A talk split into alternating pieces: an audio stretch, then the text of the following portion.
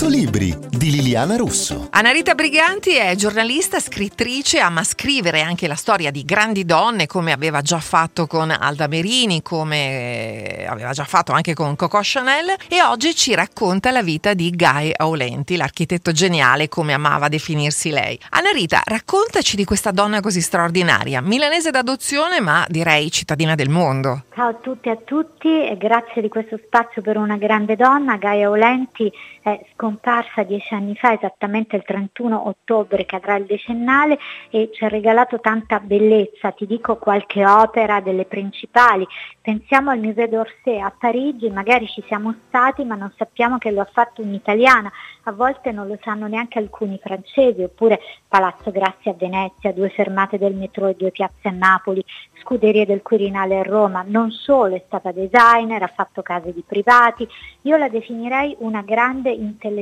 e quanto abbiamo bisogno di grandi intellettuali. Tra l'altro Gaia Olenti amava l'idea di essere proprio ricordata come una che ha dato tutta se stessa al suo paese e non solo e voleva che la cultura fosse di tutti. Quindi eh, questo era un messaggio forte che lei sentiva veramente tanto. Sì, nello specializzarsi per esempio in opere museali, lei ha donato la sua arte a tutti perché l'ingresso in un museo è qualcosa che spero possiamo permetterci, che dovrebbe essere sempre più democratico.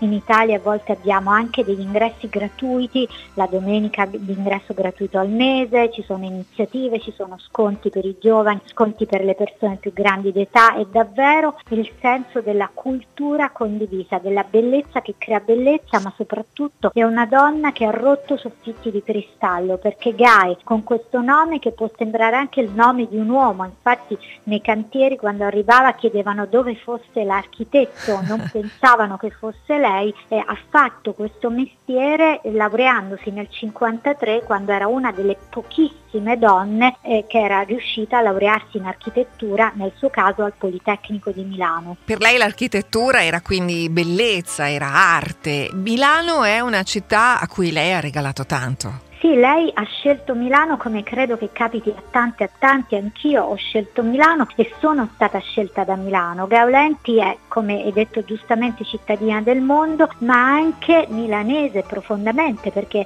ha scelto di avere la sua casa studio nel cuore di Milano, per chi conoscesse Milano, a Brera. Questa casa studio attualmente è un archivio che spero nel tempo possa essere sempre più aperto per tutti. Ora si va su appuntamento, non è facilissimo, in futuro sarebbe bello che fosse davvero anche questo un bene condiviso. In questo libro di Anna Rita Briganti ci sono tante riflessioni, tante, tanti pensieri, tante opere anche di una grandissima artista come Guy Aulenti Briganti, architetto appunto geniale. Pubblicato da Cairo Editore, Anna Rita Briganti ne è l'autrice, io sono Liliana Russo e noi ci vediamo in libreria.